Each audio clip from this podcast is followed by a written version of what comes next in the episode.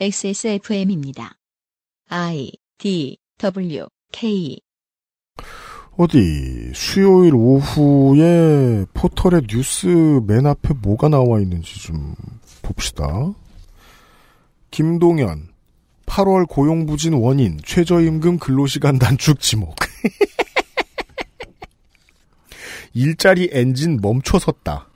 실업자 청년 실업률 외환 위기 후 최악. 어리석다던 그 차, 수소차가 진화했다. 이건 현대차 광고고요. 그리고 밑에 이런 뉴스가 있어요. 남, 성추행은 유죄 추정의 원칙. 여, 사법부, 남성 우대 판결 여전. 자, 남과 여라는 단어가 이렇게까지 무책임해 보일 수가 없습니다. 그죠. 네. 싸움을 붙이는 것은 클릭이 된다는 것 말고는 이 기사가 위에 올라온 작동 원리는 전 보이지 않습니다. Battle of the Sexes. 물리적 거리는 엄청 가까운데도 서로의 삶을 겪어본 적도 앞으로 겪어볼 가능성도 없는 사람들의 거한 싸움. 의미 있는 요구사항들이 수용되지 않자 목소리가 커지고 목소리가 커지는 단계에서 표현 수위가 올라가고 달을 가리키는 손가락이 늘어나자 손가락에 대한 비판이 이어지면서 상호 비방으로 번지는 수순. 이러한 성별 갈등은 생겨날 일이었고 피할 수도 없었으며 따라서 겪는 것이 그렇지 않는 것보다 낫다고 생각합니다. 이 격렬한 논쟁의 와중에도 거의 대부분의 선진국 국민들이 성별과 무관하게 합의하는 지점이 있는데 그 주제는 예전과 방향이 정반대입니다. 바로 결혼과 출산이죠. 자본이 자본 자체만을 위해서 앞으로 나아가자 사람들은 자기에게 주어진 시간만으로는 일로도 자산으로도 이 속도를 따라가기 힘들어졌습니다. 정신적 안위를 위해 가족부터 이루고자 하던 옛사람들과 달리 우리는 미치지 않기 위해 파산하지 않기 위해 비혼과 비출산을 예전보다 더 많이 택하게 된 거죠. 돈이 더 많아졌는데도 돈에 더 많이 매이게 된 사회가 자본의 바람대로 형성돼서 견고해지기까지 했으니 자연인에게는 각자 도생이 예전보다 더 합리적인 선택이 된 것입니다. 그리하여 선진국들은 모두 고령화와 인구 감소를 겪게 되었습니다. 일꾼과 소비자가 줄어들다 못해 영혼까지 끌어모아야 할 상황이 되자 계층을 나누고 차별하기 좋아하던 인류는 궁여지책으로 문화, 인종, 성별의 문을 열어 제끼고 더 많은 사람들에게 경제권을 쥐어주었습니다. 평등이 경제적 위기감 때문에 찾아온 거라니 너무 비인간적이지 않냐고요? 그럼 그전까지 수천 년간은 왜 각 국가들의 경제활동의 주역이 죄다 비슷한 인종, 비슷한 성별이었겠습니까? 결과물로서의 변화는 시민들이 멋지게 만들어낼 수 있는 거지만 어느 날 랜덤하게 찾아오는 변화의 기회들은 그다지 예쁜 얼굴, 착한 과정으로 찾아오진 않습니다. 아무튼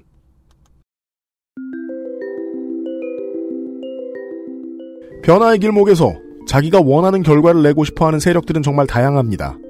자본가는 무엇을 원할까요? 그들의 속내는 로널드 레이건 정부 시절에 이미 밝혀졌습니다. 기업 이윤이 계속 커져도 개인 소득은 정체되도록 만드는 거죠.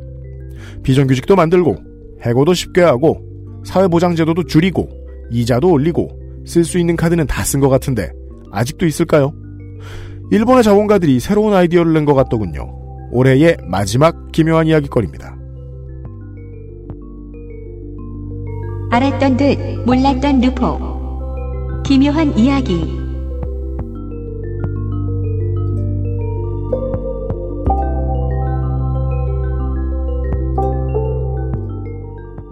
286회 주말 순서 XSFM의 유승균 PD입니다. 아베 신조 총리 대신은 2006년 90대부터 시작해서 96, 97, 98대 총리입니다. 합하면 381입니다. 아베노믹스의 일부를 해석해줄 네티즌 381호를 모셨습니다. 예, 안녕하십니까? 오늘은 어떤 얘기를 듣게 되나요?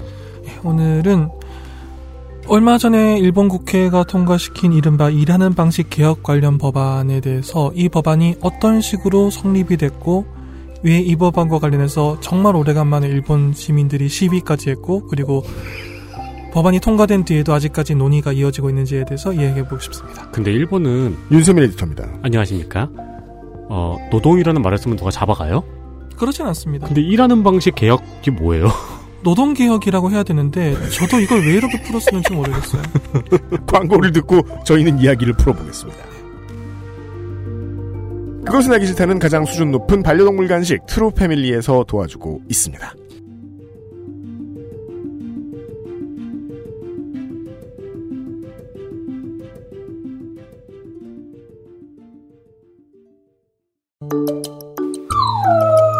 살짝 아쉬워할 때도 목 놓아 울 때도 가족이지만 모든 말을 이해하진 못하니까 좋은 것만 골라서 트루 패밀리 가장 수준 높은 반려동물 간식 트루 패밀리 사랑하는 가족에게 트루 패밀리를 주세요.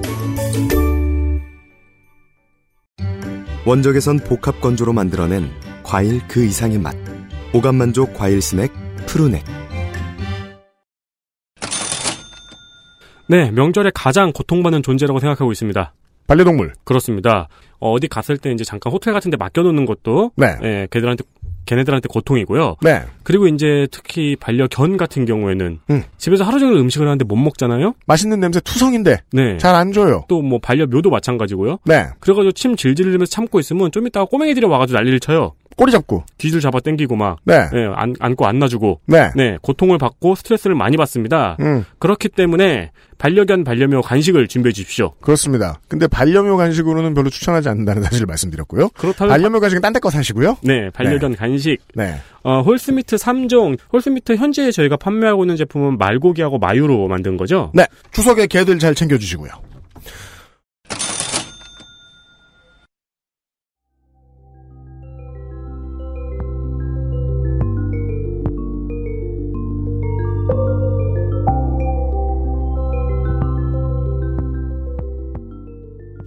아는 것처럼 말했는데 사실 오늘 얘기 뭔지 감 안 옵니다. 그래서 인트로가 어려운 거예요. 일하는 방식 개혁이래요. 그 이런 식의 명명이 정당 이름도 그렇고요. 그 국민생활 제1당이라던가 네. 이런 식의 그 표현법이 언제부터 이렇게 유행을 했는지 잘 모르겠습니다만 네. 제가 봐도 그냥 이건 노동 개혁이에요. 그러니까 그런데 일하는 방식 개혁 관련 법안이라면은 제가 머릿속에 떠오르는 건 저거예요. 키보드를 모두 기계식으로 바꿔주고, 뭐 그런 거죠. 네 마우스를 전부 다 바꿔주고, 의자를 좀 더 편하게 racing. chair를 갖다주고, 일하다가 10분에 한 번씩 반드시 일어나 제기를 차고 아니면은 저 카바디처럼 네. 일할 때마다 계속 카바디 카바디 카바디 카바디 이러면서 가고 이렇게 아니 그러면 일하는 방식의 개혁이라고 할 수 있는데 음. 왜 노동이란 단어를 쓰지 않았을까요? 그러게 말입니다. 게다가 법에는 노동이라고 하면서 노동기준법이라고 하면서요. 일하는 방식 개혁 관련 법안이 통과됐답니다.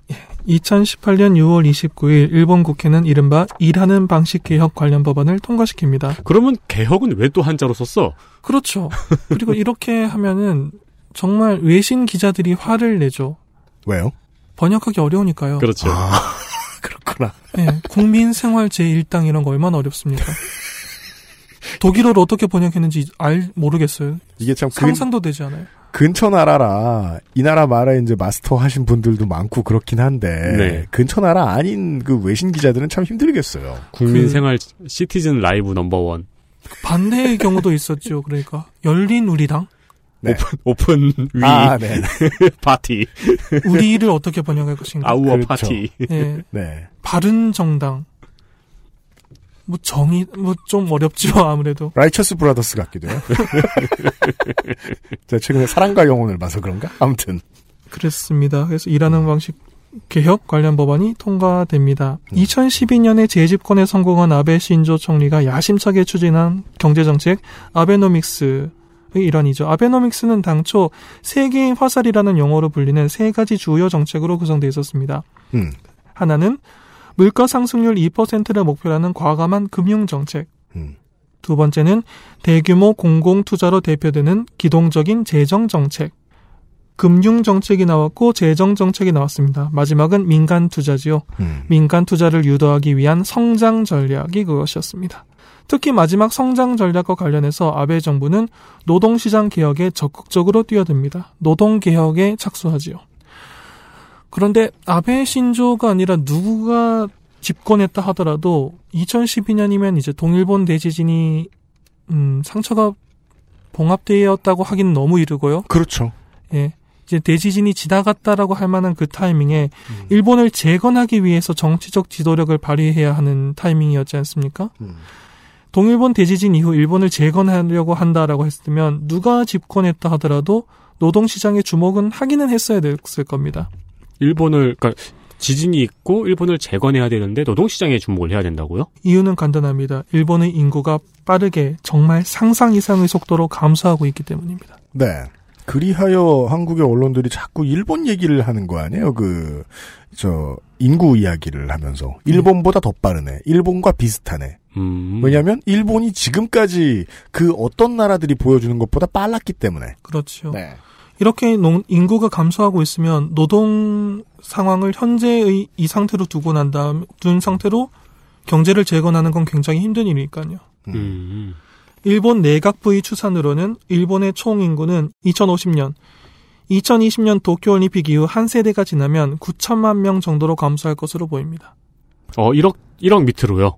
예, 바로 그 지점이에요. 1억이 깨지는 거예요. 오 상징적으로 우리는 항상 일본 인구 1억, 일본 인구 1억 이렇게 외우고 있었는데. 일본도 1억에 대한 그 애착은 굉장합니다. 네. 총중 1억 총중률이라는 발언 그 용어도 있었고요. 1억 총 옥쇄 뭐 이런 거 있었고. 그리고 1억이 중산층 1억을 달성했다라는 것도 있었고 음. 중류 사회에 들어간 인구가 1억을 넘는다는 것도 있었고 중산층 1억을 만들었다라는 게 굉장한 자부심이었기 때문에 1억이라는 숫자는 일본에게도 굉장히 의미가 커요.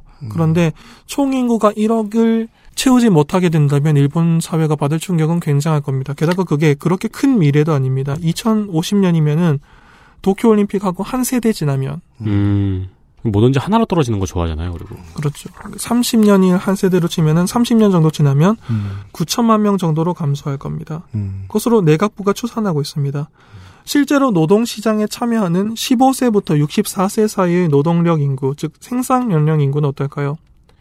일본의 노동력 인구는 1990년대를 전후해서 약 8천만 명을 넘는 높은 수준을 유지해 왔습니다. 사실 이게 일본의 저력이었죠.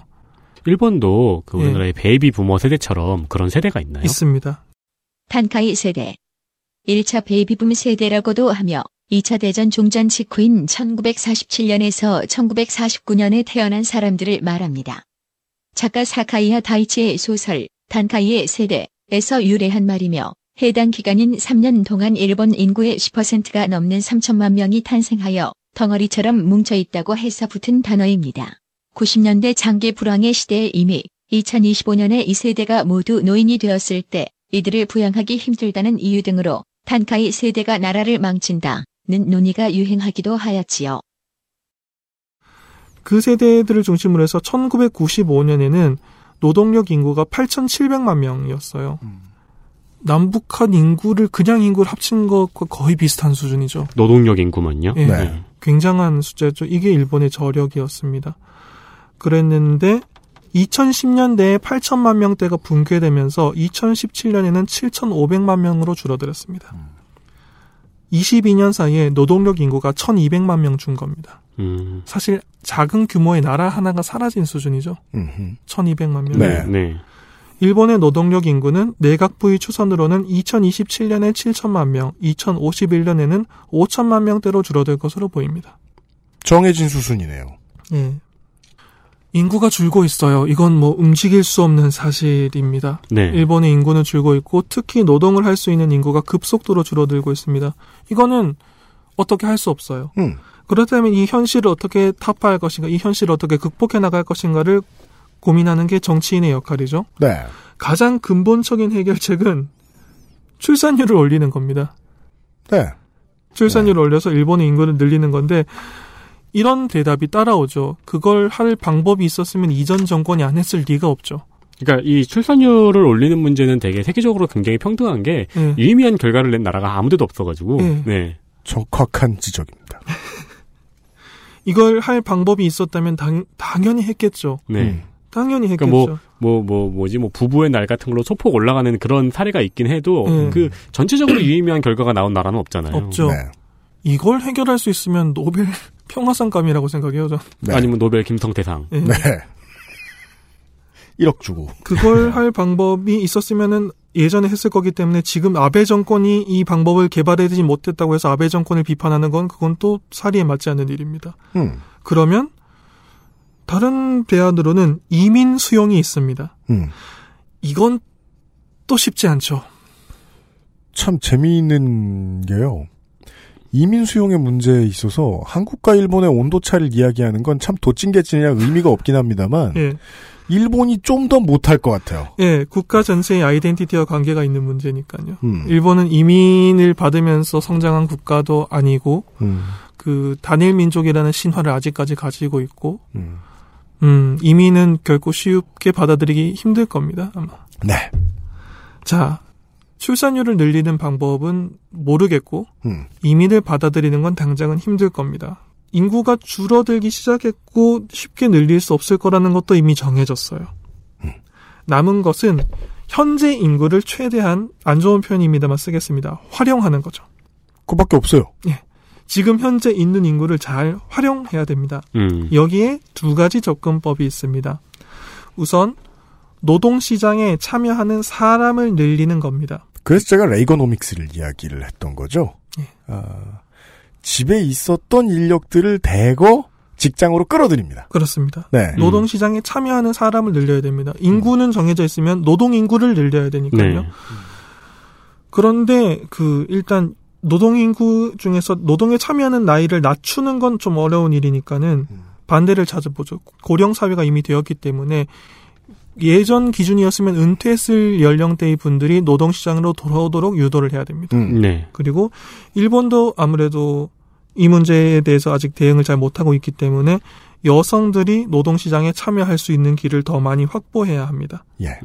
아베노믹스의 중요한 슬로건 중에 하나가 여성이 빛나는 한국식으로 표현하면 여성이 활약하는 사회 일본이라는 거였어요. 음.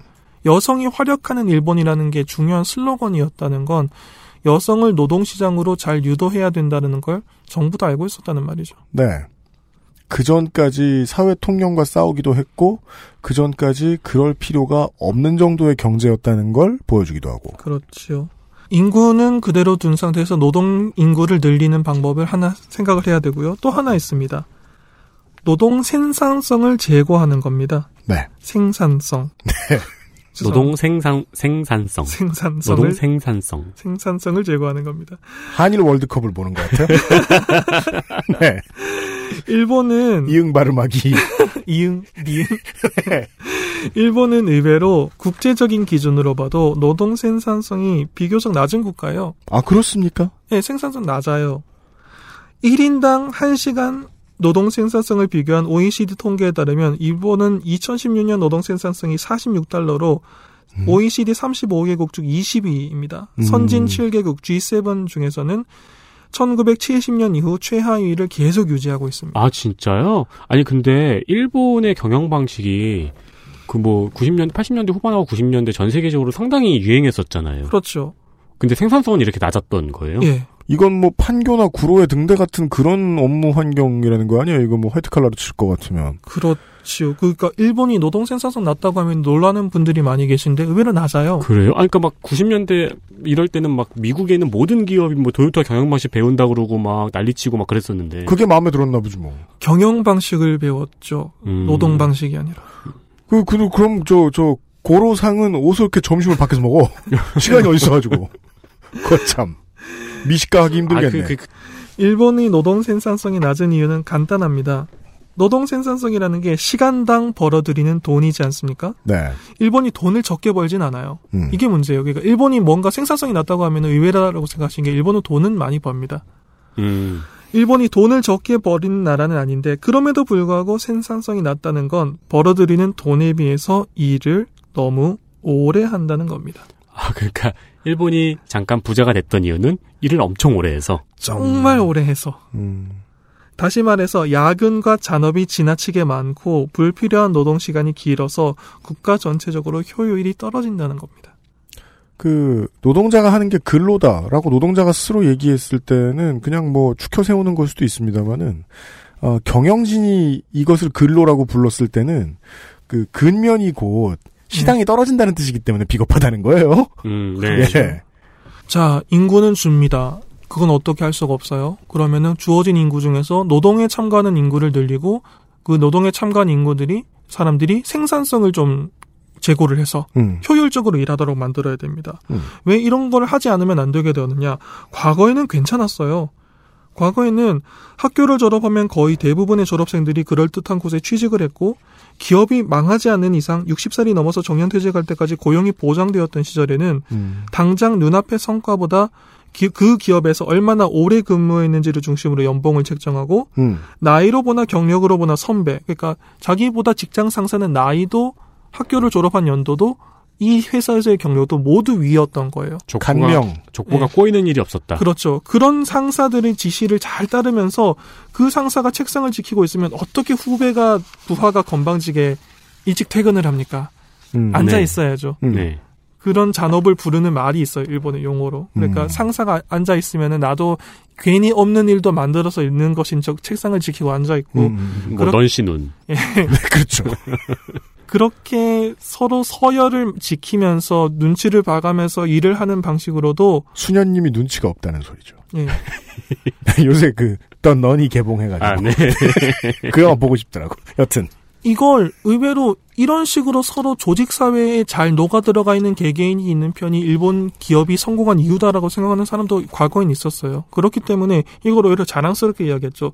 이런 노동 환경으로도 일본은 세계와 싸워 나갈 수 있었으니까요. 한국도 전두환, 전두환 노태우 집권기에 그 노동자의 근면함을 앞에 내세워서 우리가 발전했다라고 다, 당연히 아주 당연하고 아주 자랑스럽다는 듯이 얘기했어요. 그렇죠. 실제로 많은 부분 맞고요. 꽤 맞고요. 시대가 바뀌었습니다. 일본의 고도 성장도 일본의 버블 경제도 옛말이 되었습니다. 기업은 언제든지 망할 수 있다는 게 모든 사람에게 이미- 이미 각인이 되었고요. 실제로 네. 망하는 걸 많이 봤으니까요. 음. 당장 5년 뒤에 존속하고 있을지 알 수 없는 회사가 종신 고용과 연공 서열을 보장한다는 게 별로 반갑지 않게 된 거예요. 망할 텐데 무슨 정신고용 같은 소리 하고 있어. 그렇죠. 네. 그러니까 종신 고용과 연공 서열이 반가운 건 그 회사가 절대로 망하지 않는다는 게 전제가 되어 있어야 돼요. 네. 아, 연공서열이라는 거, 아까 말씀드린 그 족보가 꼬이지 않는 거는 네, 직원 개인의 능력은 배제되어 있는 서열이군요. 그렇죠. 음. 직원 개개인의 능력은 어느 정도 비슷할 거라는 게 전제가 되어 있죠. 음. 그런 사람들을 우리는 뽑아놨고 그렇기 음. 때문에 지금 당장은 반기 정도의 성과가 좋다고 해서 감히 선배 위에 서려고 하다니 음. 그런 게 가능하던 시대였죠. 네. 음. 그런데 이제 그런 시대가 아니게 되었습니다. 전직이 당연시되고 이직 전직이 굉장히 당연하게 되었고요. 음.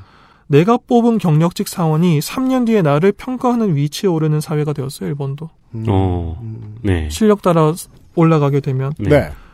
그럼에도 불구하고 문화난 무섭지요. 일본은 아직도 상사 눈치 보면서 남아있기 같은 비생산적인 작업, 잔업과 적은 인원으로 많은 성과를 내는 것이 이상적이다라는 사고의 산물인 과로로 점철된 잔업 야근이 이어지고 있었습니다. 여기까지는 여러모로 동질감이 듭니다. 예. 네. 네. 시대가 바뀌었는데 노동 문화가 시대를 따라가지 못하고 있는 상황이었던 거죠. 그러게요. 그래서 아베 정권은 일본의 노동 시장 개혁에 적극적으로 뛰어들었습니다. 그리고 이 시기에 아베 총리가 했던 운동 중에서 좀 인상적이었던 게 있었어요. 네. 기업에 그것도 대기업에 음. 직접적으로 임금 인상을 요구했어요. 대기업에다가. 총리가 직접. 음, 오, 되게 고맙네요. 연봉 협상을 대신해 주다니. 그렇죠. 음. 정말 그거죠. 연봉 협상을 총리가 대신해 준 거예요. 네. 음. 그것도 그냥 말을 빙빙 돌려서 피고용자의 수익이 늘어나야 한다라던가 뭐 기업의 이익이 노동자에게 돌아가는 구조를 만드는 것이 사회적인 책임이라든가 뭐 이런 식으로 말을 만든 게 아니라 직접 음. 기업에게 임금을 올려라. 그래야 경기가 좋아진다. 라고 욕을 했어요. 노동절에 메이데이에 할 법한 말을 총리가 하고 다녔어요. 음. 아베 총리의 이 요구는 심지어 현재에도 이어지고 있습니다. 음. 2018년 1월 5일. 그러니까 아, 그러면 이제 뭐 예- 예를 들어 이런 말을 뭐 아베가 뭐 2012년에 처음 했어요. 네. 그러면 아 대기업들은 네. 뭐, 아, 총리 언제 바뀌어 이러는데 아직 총리야. 네. 이럴 줄이야. 아니, 근데 그거를 대기업이 만들어 놨잖아요. 네. 그렇죠. 그 아직 네. 총리인 그 환경을. 네. 네, 대통령 제가 지금 한 얘기는 그래서 앞뒤가 맞지 않습니다. 네. 대통령 임기보다. 길어졌죠. 네, 네. 2018년 1월 5일 그러니까 1월 3일까지 보통 쉬기 때문에 신년이에요. 음. 이때부터 움직이기 시작한다고 보시면 됩니다. 신년 행사에 아베 총리는 도쿄도에서 개최된 케이단렌 그러니까 일본 경제단체 연합 회 예. 정경련이군요. 네, 정경련 그렇죠. 정경련이 요걸 보고 베껴서 만들었다고 저희가 한번 전해드린 적이 있죠. 그렇게 그렇습니다. 생각하셔도 크게 무리는 없습니다. 일본 경제단체 연합회 케이단렌과 일본 상공회의소, 일본 경제동우회 흔히 말하는 경제계 3단체입니다. 음. 경제계의 아주 큰 세 단체가 한, 한 자리에서 신년 축하 파티를 했는데 여기 총리가 가요. 예, 총리가 갈 정도의 집단인 거죠. 여기 네, 네. 총리가 가서 경제의 선순환을 위해서 올해는 임금을 3% 올려주시길 바란다라고 직접 말합니다. 음. 음. 보도 자료를 보면 손가락으로 3을 강조하는 장면이 사진이 남아 있어요. 직설 화법이다.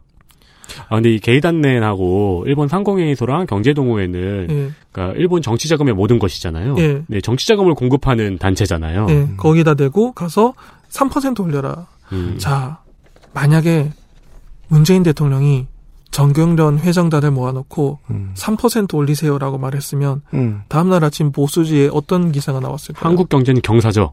아니, 그 한국 경제 신문이요. 예. 네. 한경 신나 죽죠. 어, 네. 어 떤 기사가 나왔을까요? 자본주의를 파괴하는 대통령 이런 말 나오잖아요. 그렇죠. 고용 엔진 멈춰섰다. 대통령이 고용 엔진을 파괴했다. 막. 외환 위기 후 최악. 네. 3%의 협박. 네. 1월 첫 주인데. 정말 협박이라는 말까지 나왔을지도 모르겠네요. 아, 3%의 협박 좋네. 네. 네. 예. 임금 협박. 퍼센테이지를 딱 찍어서 3% 올리라고 음. 음. 올려주길 바란다라고. 네. 물론 물론 이 자리에서 미래를 위해 투자하는 기업에게는 법인세를 20%까지 낮추겠다는 결단을 했다는 말을 안 할 정도로 센스 없는 사람은 아니죠. 그건 이제 그 음. 그건 마음속으로 내가 마음속으로 결단만 했다. 예. 네. 네. 내가 미래를 위해서 투자하는 기업들에게는 미래를 위해서 투자하는 게 고용을 많이 하라는 말인데 음. 그러면 법인세를 20%까지 낮추겠다는 결단을 내가 했으니까 여러분은 3% 올려라. 음. 올려주시길 바란다. 네. 네. 이런 말을 진짜 하고 다녀요. 음. 아베 총리가. 음. 일국의 총리 대신이. 5월 1일도 아니고 1월 5일에. 근데 이게 지금 한 5년째 하고 있는 말인가요? 예. 그러면은 그 어쨌든 기업은 임금을 조금씩 올렸을 거 아니에요. 올려야 되죠. 예. 아직 3%가 안 오른 거예요? 아니면은 또 올려라, 또 올려라, 또 올려라 계속 이러고 있는 거예요? 계속 또 올리라고 하는 거죠. 음. 그러니까 계속해서 올리기를 요구하고 있습니다. 음. 네. 뭐, 뒤에 얘기가 나올지는 모르겠지만은, 이걸 대가로 법인세를 낮춰준다는 것은, 예. 결국 법인세 낮춰주고, 임금 올라간 월급쟁이들에게서 세금을 조금 벌충해 보겠다 정도까지의 계산도 읽힙니다만은, 여튼 여기선 중요하지 않고요. 네. 네. 이유는 간단한데, 음, 일본은 지금 디플레이션과 싸우고 있습니다. 디플레이션. 2%의 물가 인상을 목표로 한 과감한 금융 정책도 공공 투자를 중심으로 한 기동적인 재정 정책도 그러니까 세 개의 화살 중에 두 개요. 네. 음. 결국 디플레이션 탈출을 노린 거예요. 네. 그래서 디플레이션에서 탈출해서 경제의 선순환을 이룩하기 위해서는 기업이 임금을 일단 올려줘야 돼요. 그리고 오른 임금을 받은 피고용자가 소비자가 되어서 시장에서 상품을 많이 사줘야 되죠. 2%의 물가 인상이 되고 싶으면 이게 갑자기 왜 되고 싶을까? 우리는 맨날 물가 잡느라 되게 힘들어 죽겠는데.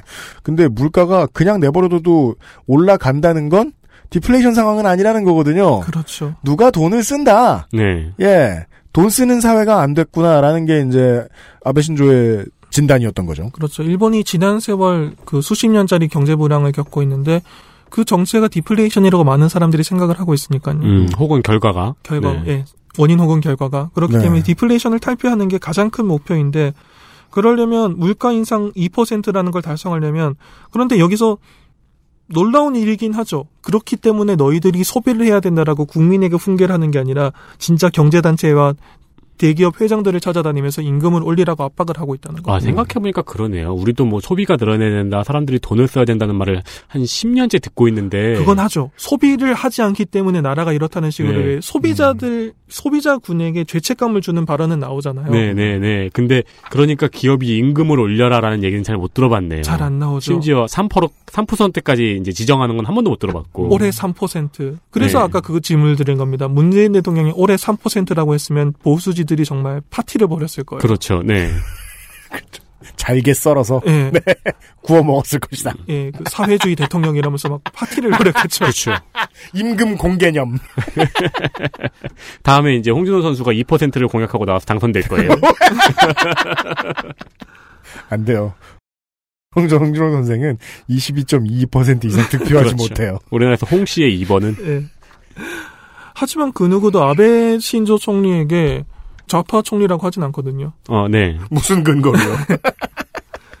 사회주의 총리라고 하진 않거든요. 임금을 올리라고 했다고. 그 일본 사회에서도 아베 신조의 이러한 사인을 받아들일 정도의 상황을 다 인식하고 있다는 거네요. 그렇죠. 그러니까 이게 필요하다는 거는 다 이들 인식을 음. 하고 있죠. 그러니까 음. 소비를 많이 해야 되는데 임금이 올라야 소비가 늘어나죠. 네. 그런 상황이었던 겁니다. 아베 총리가 직접 기업과 임금 협상에 들어가면서 시작한 아베노믹스의 노동 개혁은 일하는 방식 개혁이라는 구체적인 개혁안의 형태로 정리가 됩니다. 그러니까 네. 슬로건을 잘 잡았죠. 그러니까 음. 노동자들도 자기 편에 끌어들일 만한 슬로건 그 캐치프레이즈를 잘 잡은 거예요. 네. 기업들에게 임금을 올려라 올려라라고 압박을 하면서 네. 2014년 6월에 일하는 방식 개혁을 성장 전략의 주요 정책으로 포함시킵니다. 음. 그 일하는 방식 개혁에는 잔업 규제, 노동 차별 완화 등을 골절하는 노동 기준법 개혁안이 포함되어 있었습니다. 2014년에 이 시도를 한 뒤에 꾸준히 개혁을 시도를 하는데 매번 법안 통과가 실패에 그칩니다. 왜냐하면 이게 아무래도 아무리 장기 집권 체제라고 하더라도 노동계와 경제계가 이른바 대타협을 이뤄야 하는 노동 개혁이기 때문에 음. 쉬운 일은 아니었던 거죠 아베 네, 정권이. 네. 네. 제가 가장 인상적이었던 얘기는 그겁니다. 그, 일본의 인구가 너무 빠르게 감소를 하니까, 아베 신조 아니어도 그 누구라도, 아까 말씀해 주셨던 이유로, 어, 지금 있는 인구를 잘 활용하는 방법을 만들어냈었어야 할 것이다. 음. 그리고 지금 있는 인구를 잘 활용하는 건 그들이 노동을 하게 하고, 음. 거기에 맞는 대가를 받도록 하는 일이다. 익숙한 말이잖아요. 네. 노동 유연성. 네. 네. 그러니까 근데 방금 이제 네티즌님이 어, 아베 신조가 임금을 3% 올리라고 기업한테 직접 요구를 했다는 말씀을 하고 노동 개혁에 대한 단어를 들으니까 네. 그러니까 반사적으로 우리는 또 방금 전에 김민아 아저씨도 만나고 해서 그런 생각이 드는 거죠. 음. 기업에게 요구했으니까 이제 기업에게 선물을 줄라 그러나? 그렇죠. 음. 그 얘기를 들을 때가 온 것 같습니다. 광고를 듣고 와서요. 예. 그것은 알기 싫다는 이탈리아에서 온 케이크 라 파스티체리아에서 도와주고 있습니다. 지난주 방송인가 네티즌님이 말씀하셨죠. 뭐라고요? 빤도로의 상자를 열었다고.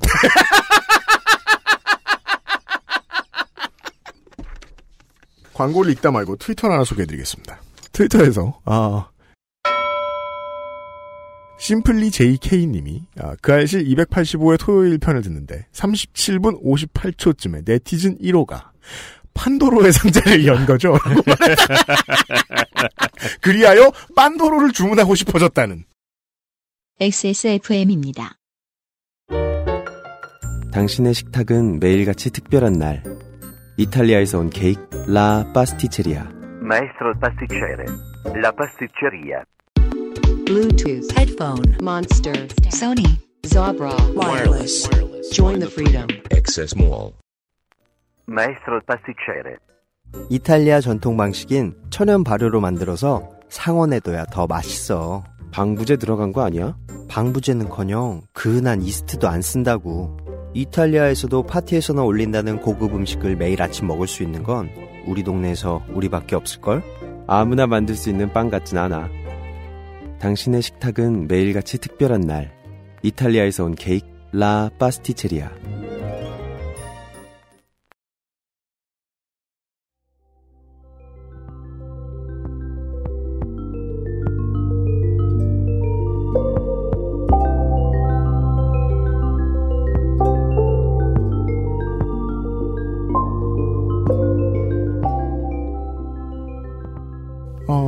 저는 보수우파가 꼭 비겁해서 보수우파가 된다고 생각하지 않습니다.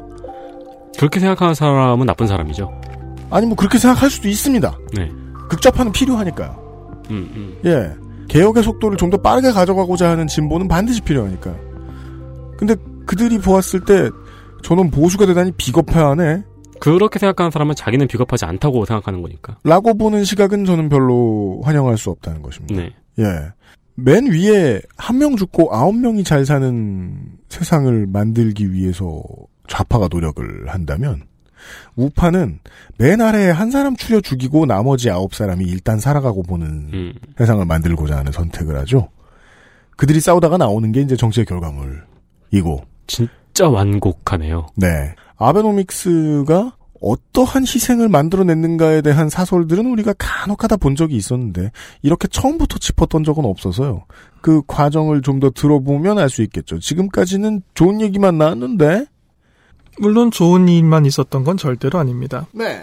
명징한 슬로건과 달리 아베 정권은 굉장히 알기 쉬운 실정도 몇 차례 반복합니다. 음. 그중 하나가 정말 오래간만에 일본 시민들을 거리로 나서게 한 네. 2016년 보육원 대란이었습니다. 네. 총리실에서 누가 시민을 때리진 않았지만. 예. 네. 일본 시민들을 거리로 나오게 했다라는 건 대단한 일이다. 되게 프랑스와 반대되는 분위기네요. 네. 거리로 나왔어! 네. 그 프랑스는 별일 없어도 거리로 일단 나가는데. 예. 잠깐 서 있다 들어왔는데, 거리로 나왔다고 막. 음, 시위를 했다는 것 자체가 좀 놀라운 일이었죠. 이 모든 위기의 시작 혹은 결과는 결국 출산율 저하였습니다. 요즘 한국에서도 이걸로 이야기가 많더라고요. 네. 그래서 무슨 네. 연설도 하나 있었고 음. 모든 위기의 시작과 결과는 결국은 출산율이 떨어진다는 거였어요. 음. 그러면 앞으로 안심하고 신생아를 출산할 수 있도록 일단 지금 성장하고 있는 아동들이라도 정부와 사회가 양육을 뒷받침했어야 하지요. 음. 이것도 우리가 5년 이상 들었던 얘기죠. 그렇죠. 음. 너무나 당연한 이야기죠. 네. 그런데 출산 이후 아동이 어느 정도 성장해서 보육원에 이 아동을 맡기고 직장이 있는 어머니가 그 육아 휴가를 받았다가 그 육아 휴가를 그만두고 직장으로 돌아가려면 네. 맡길 보육원이 충분히 있어야 되지 않겠습니까? 음. 그런데 보육원이 부족해서 복직이 불가능한 사람들이 대량으로 발생하게 됩니다. 한국이네요. 한국 똑같네요. 네. 우리나라의 보육대란이 몇 년도였죠? 지금도 그래요, 사실. 그, 저, 줄 서는, 저, 부모님 입장에서는, 지금도, 예, 누구 하나 생활 포기해야, 이 보육 대란이 왜 일어났냐에 대해서 일본 언론들이 분석을 한 기사들을 살펴보면 일본 언론들도 또 다들 수준이 높은 건 아니기 때문에 음. 여성의 사회 진출이 많아서 이런 걸 이- 이유라고 그 우리나라도 그랬어요. 네, 우리나라도 그런 언론이 있었어요. 아니, 일본의 언론이 다들 수준이 높길 바라지도 않아요. 그게 왜 이유인지 전 도저히 이해가 안 되는데 네. 보육 대란의 원인은 가장 근본적인 건 이겁니다. 이거라고 저는 생각합니다. 보육 관련 업종 종사자들이 노동 강도에 비해서 낮은 대우를 받고 있어요. 그렇죠. 음, 네. 노동 강도가 정말 굉장히 심하거든요. 강도가 굉장히 높은데 게다가 아동을 대하는 일이기 때문에 정말 조금만 잘못하면 법에 적촉돼요. 맞습니다. 아동 학대에 대한 기준도 굉장히 높, 그건 당연히 높아져야죠. 네. 아동 학대는 막아야 되니까. 음. 그렇기 때문에 조금만 실수를 해도 법에 적촉되는데 그 어린이집은요, 안에 들어가 있는 모든 가구가 다 적법한 가구고요. 예. 모든 공간이 다 적법이고요. 떨어지는 물 한 방울도 전부 다 법에 정해져 있어요. 음. 네. 아동의 권리를 위해서 그렇게 해야 되는 건 맞는 일이에요. 음. 그렇기 때문에 거기에 종사하는 사람들의 노동 강도는 당연히 올라가죠. 네. 조금만 실수를 해도 아동 학대로 이어지기 때문에 당연히 음. 그렇고요. 그러면 적절한 대우를 해야 되는 겁니다. 음. 자본주의 사회에서. 그런데 이들이 대우를 제대로 받고 있지 않아요. 2010년대에 일본의 보육교사의 평균 연봉은 약 300만 원대 초반을 유지하고 있습니다. 네. 한국으로 치면 연봉 한 3천만 원 정도. 우리나라에서 지금 보육교사를 하고 있는 분은 좀 화가 나시겠죠? 예. 아니, 근데 일본의 물가를 생각하면. 그렇죠. 우리나라 보육교사의 처우와 달라 보이지 않는데요, 저는? 그리고 또 중요한 게 하나 있는데 이게 20대 초반 막 보육교사가 된 사람이 이 정도 연봉을 받는다면 일본 사회에서도 뭐 그럴 수도 있다 정도로 생각할 수 있어요. 네. 보육 관련 직종은 아무리 연차가 쌓여도 쉽게 대- 처우가 올라가지 않아요. 저연봉 시장의 가장 큰 문제점이죠. 고연봉자가 안 나옵니다. 음. 예, 같은 일을 10년 한, 15년 한, 20년 한 베테랑도 비슷한 대우를 받아요. 네. 그 말은 이 직종에 미래가 없다라고 생각하는 사람이 늘어나는 거죠. 그렇죠. 한국은 지금 그래서 그 간호사 선생님들이 지금 직장을 이탈하는 사례가 너무 많이 나오고 있어서 지금 골치죠. 그렇죠. 그 그렇죠. 굉장히 위험한 네. 일이죠. 이게 왜 위험하고 무서운 일이냐고 하면요. 이런 일이 발생하면 예를 들어서 보육교사가 부족하다, 간호사가 부족하다라고 하면 행정을 담당하는 사람들이 뭘 생각하느냐면은 그 자격을 따는 걸 유도를 해요. 자격을 따기 위해서 어떤 학교에 들어갔을 때 학자금을 지원해 준다거나 아, 맞습니다. 그 자격증을 따기 쉽도록 만들어요. 그, 그럼- 저기, 사이버 강의로 따죠. 예. 그런데 일본의 보육 대란의 가장 중요한 문제점은 보육교사 자격증을 딴 사람들이 이 직장을 가지 않는 게 문제인 거예요. 자격증을 따도. 어, 시장을 봤어. 사람들이 일하는 환경에 대해서 들어봤어. 막 정치인들이 실태 조사를 했어. 예. 여기는 평범한 직장이 아니라 막 개미 지옥이야. 네. 빠지면 죽어. 네. 근데 여기 누가 빠져야 돼. 그럼 정치인들 어떻게 생각할까요? 여기를 다시 갈아엎어가지고 좀 일하기 좋은 터로 만들자? 아니죠. 그 구덩이를 넓히죠. 예, 자격증을 따기 쉽게 만들어요. 아무나 잘 빠지게. 현재 우리나라도 제 생각엔 좀 쉬운 것 같더라고요. 예, 굉장히 빠지기 쉬운 실책인데 그걸 해요. 그래서 보육교사 자격증은 늘어나는데 이 사람들이 이 사람들도 바보가 아니니까요. 베테랑들 이야기 들어보잖아요. 음. 관리직에 갔어야 될 15년차, 20년차 베테랑이 너랑 나랑 급여가 똑같다라고 이야기를 하면 인생을 투자할 만한 일이라고 생각이 힘들어지기 때문에 맞습니다. 보육교사 자격증 소지자보다 주- 적어요. 그러니까 그 자격증을 다른 직장에 취직하는데 써버리는 거예요. 네. 내가 이 과정을 밟았다는 식으로 네. 해서 이러면 점점 보육원 숫자는 줄어들게 되죠. 만약에 지금 말씀하신 간호사 문제에서 비슷한 현상이 있다면 굉장히 위험할 겁니다. 네. 간호사 자격증을 딴 사람이 간호사로 일을 하지 않게 되는 이- 비율이 늘어난다면 그리고 그 허들이 점점 더 낮아지면은 간호사가 되기 위해서 들여야 되는 노력이 더 낮아지는 상황이 빚어지는 거죠. 그렇죠. 한국의 경우에 이제 어린이집과 유치원의 원장 혹은 오너, 네. 오너가 중요하죠. 이 오너들도 급여가 올라갈 것 같다라고 생각하면 폐업해 버립니다. 음. 예. 내가 뭐 임대 사업하지? 이런 식이 돼 버려요. 네. 그러니까 그건 근본적인 해결책이 아니라는 걸 정책 입안자들이 빨리 깨달아야 되겠지요. 음.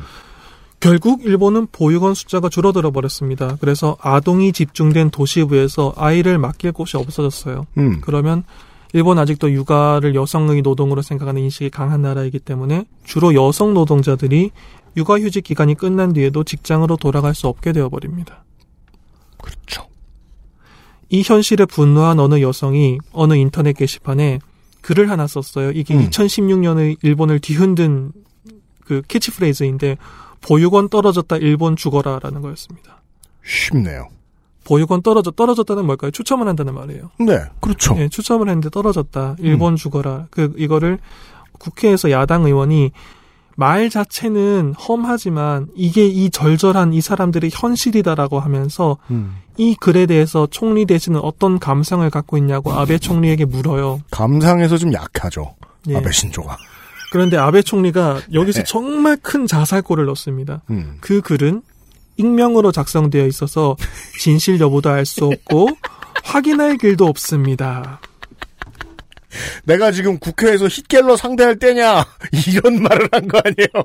이게 최악의 실수였죠. 이게 최근에 우리나라에서 많이 보이는 논리죠. 예. 그러니까 사회적으로 이미 충분히 눈에 보이고 있는 공기인데 예. 그 공기를 처음 지적한 사람이 익명이기 때문에 그 공기는 없는 거다라고 말하는. 예. 음. 그러니까 아베 신조의 긴 정치인 커리어 중에서도 몇 손가락 안에 들어가는 자살골이었어요. 이미 뭐 총리실에서 뭐 이렇게 이미 다 누가 얘기를 다 해줬는데 자기도 막 예.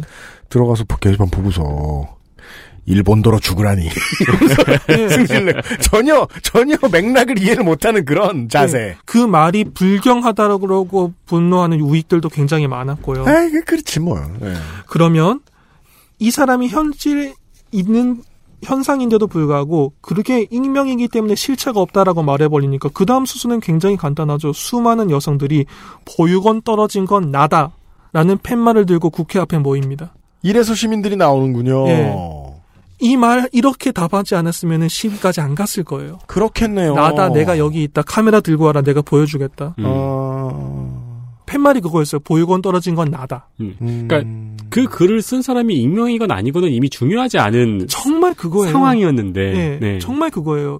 그 사람 익명인 게 전혀 중요한 게 아닌데 음. 익명이기 때문에 현실인 사실인지 아닌지 판단할 길이 없다라는 정말 잘못된 답변을 해버린 거죠. 그리고 지역의 엄마들, 부모들 사이에서는요, 이게, 어, 몇 배수가 경쟁했는지 이런 거 바로 알거든요. 그렇죠. 예, 내가 몇번 술, 몇번 순서까지 줄 서 있는지까지도 언어피셜하지만 들을 수 있고, 즉, 경쟁률이 얼마나 높은지를 모르는 부모는 없다는 거예요. 구마다 다르기도 하고요. 그러니까 네. 우리 구는 지금 몇 명이 아동들이 대기하고 있다. 대기 아동 음. 문제라고 하는데 그러니까 내가 뭐, 사실 한국으로 보더라도, 뭐, 대도시에서는 내가 뭐 1년 기다려. 예. 그것까지는 오케이.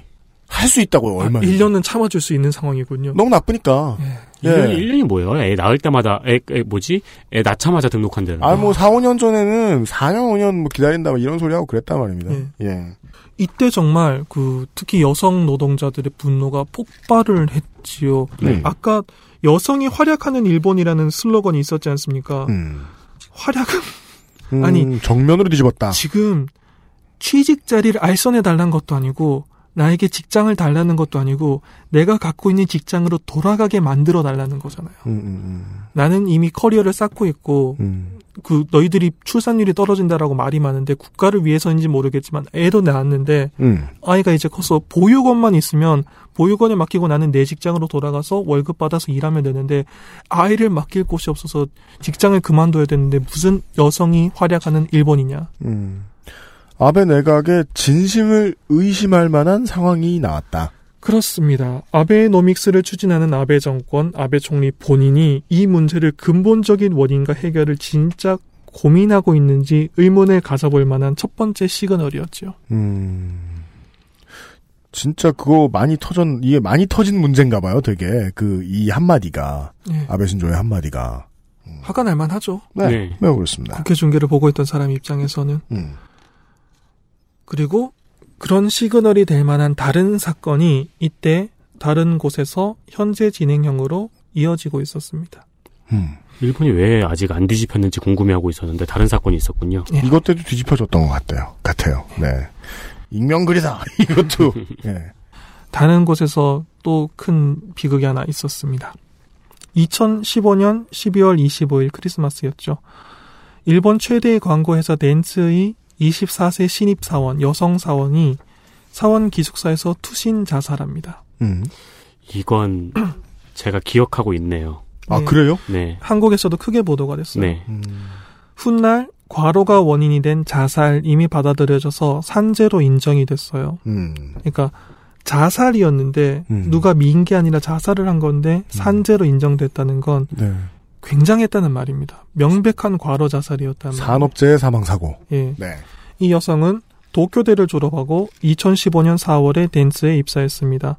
덴츠는 일본 최대의 광고 회사인데 사원 평균 연봉이 천만 엔을 훨씬 넘어요.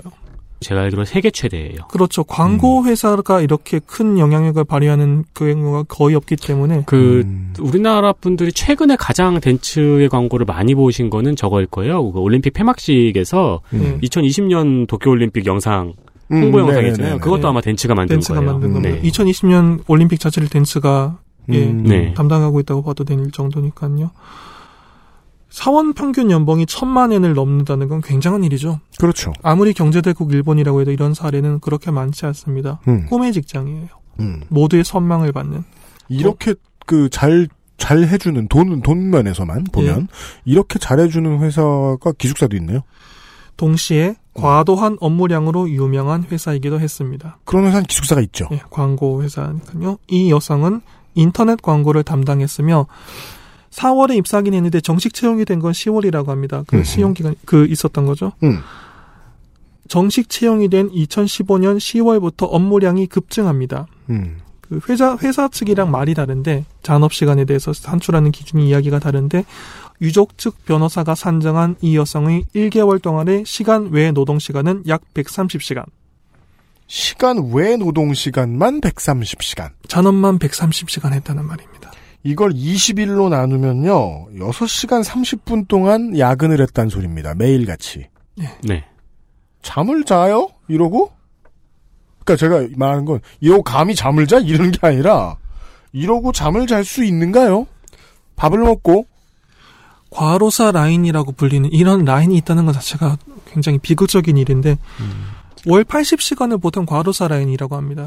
아, 아. 과로사 라인이라는 말은 진짜 비극적이네요. 진짜 비극적이죠. 네. 여기서 월 80시간은 시간에 시간 근무. 외로 80시간 정도 일을 하면은 과로사 할 위험성이 높아진다는 거를 통계로 알고 있다는 거는 그동안 과로사로 사람이 많이 죽었다는 말이죠. 그렇죠. 음.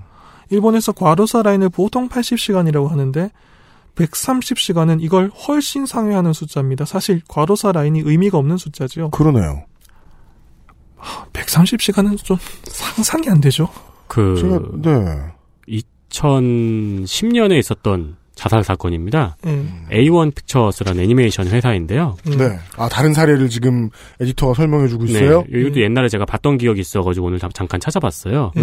어, 과로로 인한 우울증으로 자살을 했어요. 예. 음. 근데 이 노동 시간을 기록하는 장치는 없었는데 그 우울증 때문에 병원을 다녔거든요. 네. 근데 병원 진료 차트에 월 600시간 근무라고 써 있었어요.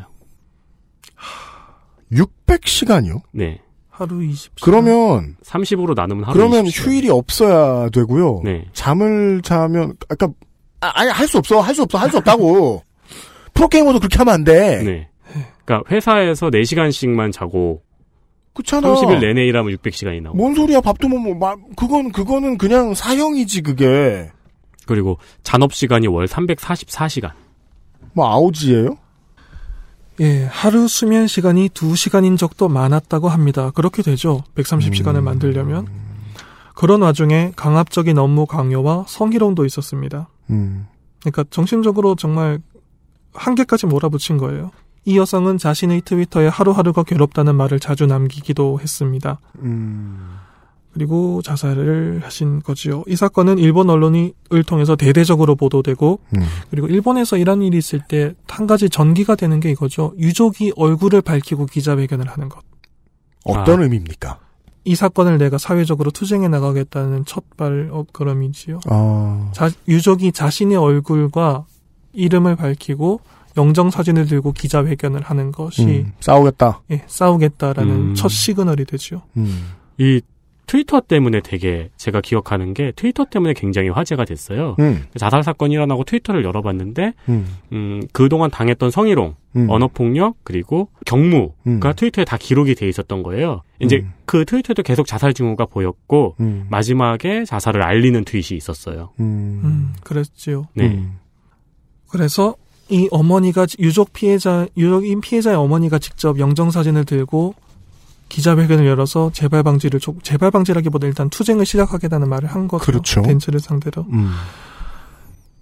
아까부터 과로사라는 이야기가 자주 나오고 있습니다. 참 끔찍한 일이죠. 네. 최근에도 한국에서도 그런 일이 하나 있었다고 들었는데 네.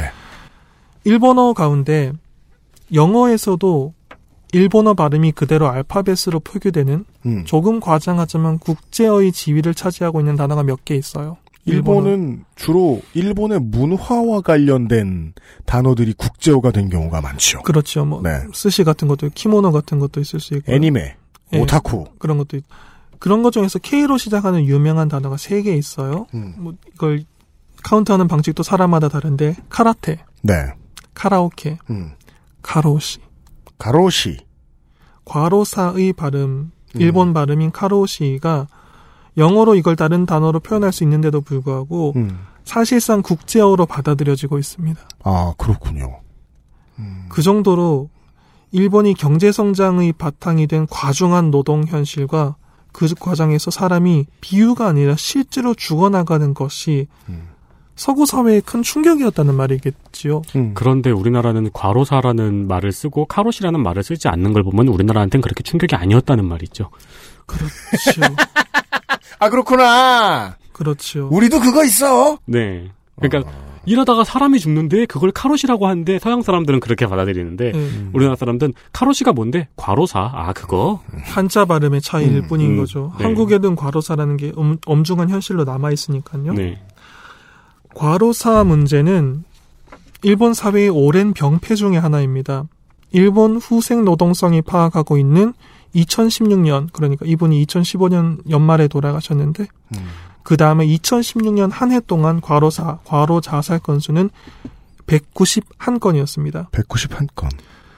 뇌나 심장 질환으로 과로사 한 사람이 107명, 한해 동안요. 네. 정신 장애로 인해 자살하거나 보통 우울증에 많이 걸리십니다. 음. 자살하거나 자살을 시도했으나 미수에 그친 사례가 84건. 음.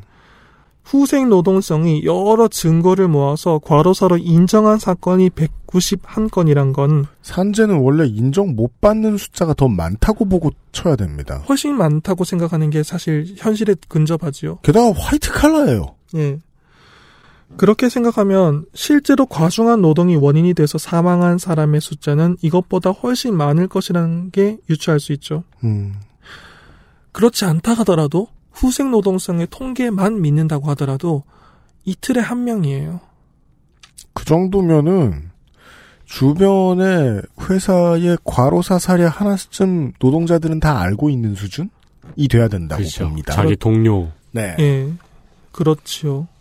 특히 큰 사업장에서 이런 일이 있으면 지인들이 되기 때문에 네. 그렇습니다.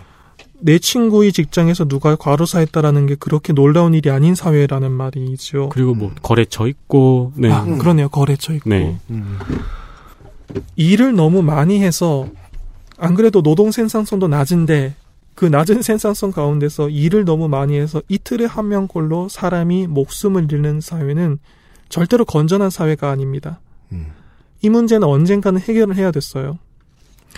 그런데 2014년에 노동개혁 관련 법안을 올려놓고 계속 실패를 거두하고 있던 아베 신조, 아베 정권 입장에서 이 사건이 좀 다르게 받아들여졌던 것 같습니다. 어, 이거 어떻게 받아들였을까요? 제가 늘 아베 신조에 대해서 걱정하는 점이 그거거든요. 저 사람은 어떻게 받아들일까, 저걸. 아베 신조의 감성. 주변의 괴짜 친구. 네, 걱정입니다. 노동개혁을 추진하는데 정말 쓰면 안 되는 표현이지만 동력 중의 하나로 생각을 했던 게 아닌가라는 의심을 할 만합니다. 음. 과로사를 없애기 위해서라도 노동개혁을 해야 된다라고. 음.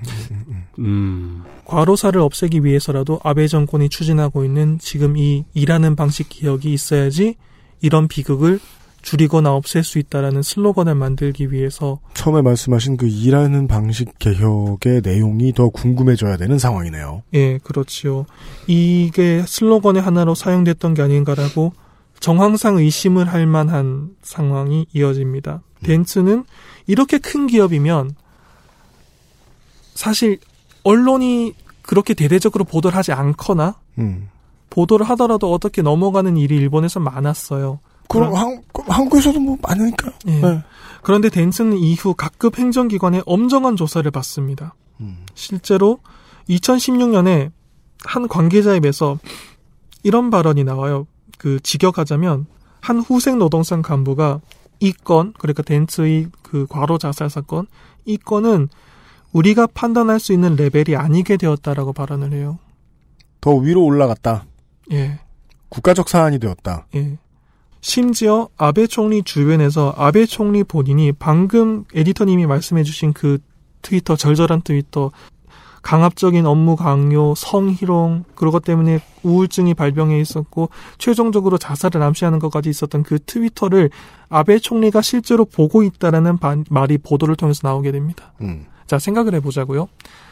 일국의 총리 대신이에요. security를 굉장히 그 보안이 철저하고 경호를 잘 받는 사람이에요. 음. 그 사람이 트위터에서 뭘 봤다는 걸 어떻게 알았을까요?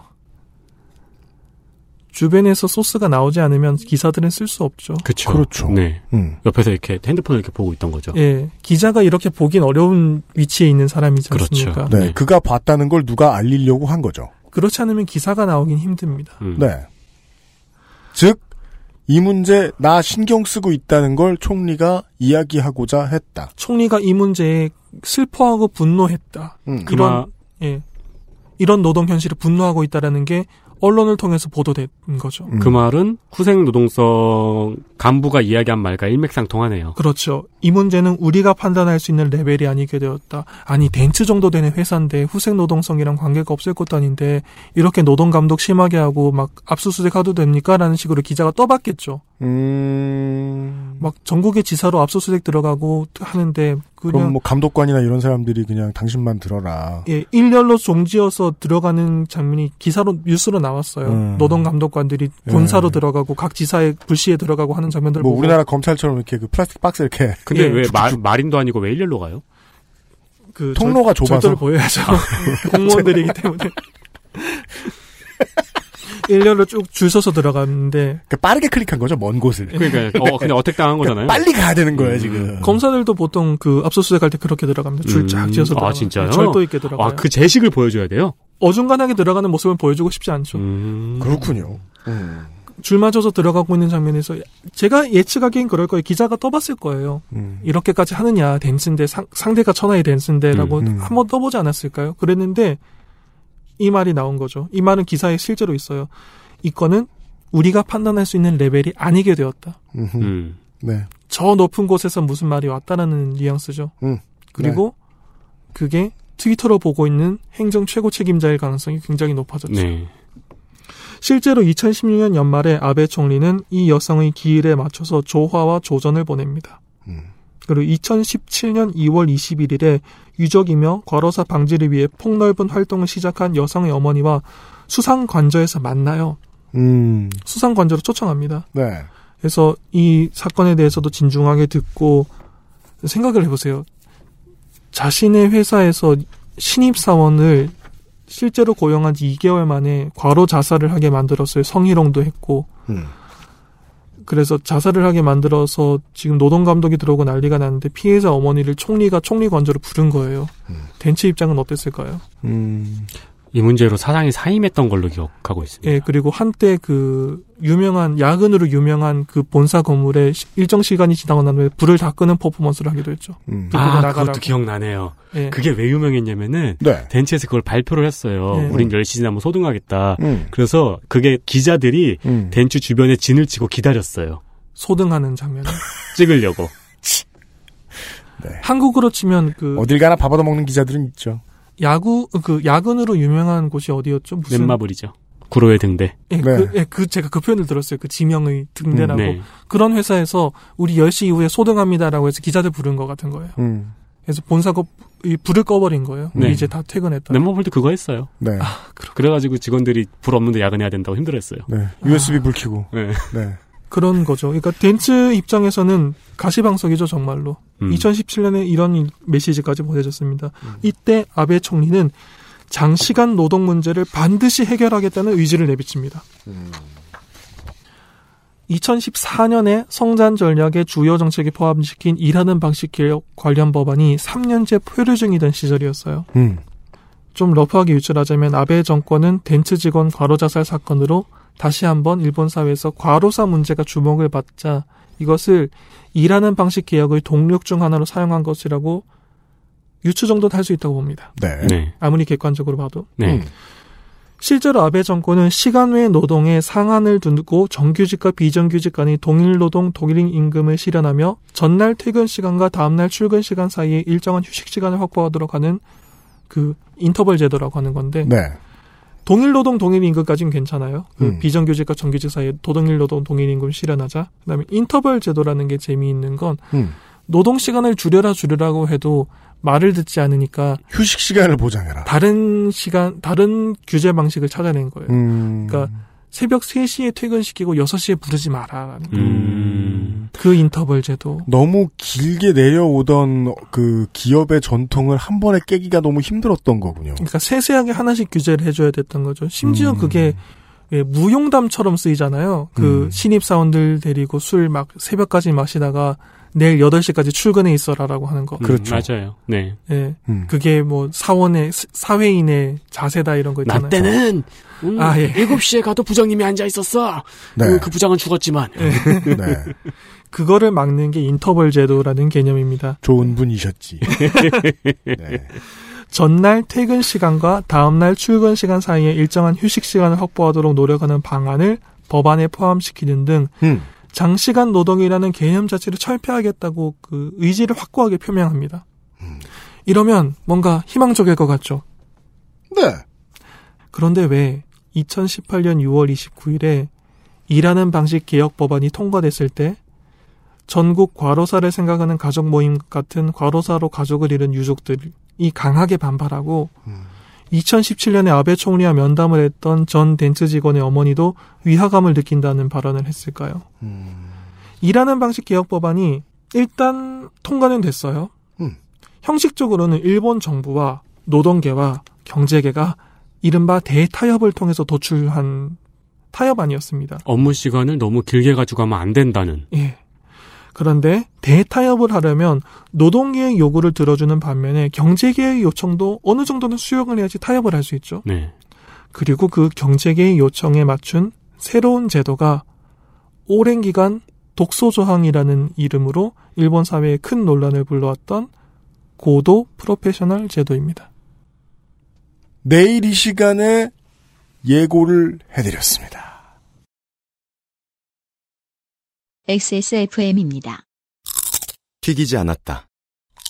굽지 않았다. 볶지 않았다. 얼리지 않았다. 원적외선 복합 건조로 만들어낸 과일 그 이상의 맛. 오감 만족 과일 스낵 푸르넥. 우리 가족 오메가3 충전은 트루패밀리 오리와 홀스미트. 가장 수준 높은 반려동물 간식 트루패밀리. 사랑하는 가족에게 트루 패밀리를 주세요. Bluetooth headphone speaker Sony Monster wireless. Join the freedom. XS Mall. JJL speaker. Charge 3 Bluetooth speaker. Go Clarity HDBT headphone headphone Bluetooth. Sony Monster. JBL. Meet the speaker. Join the freedom. Access Mall.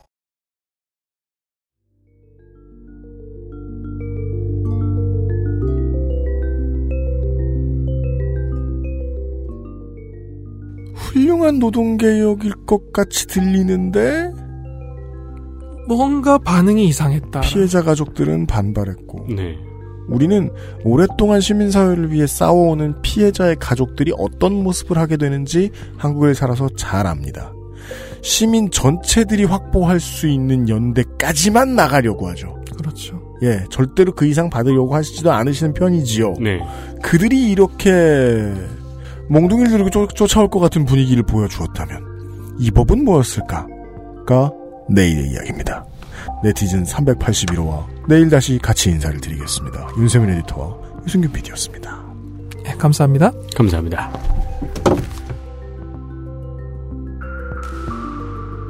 XSFM입니다.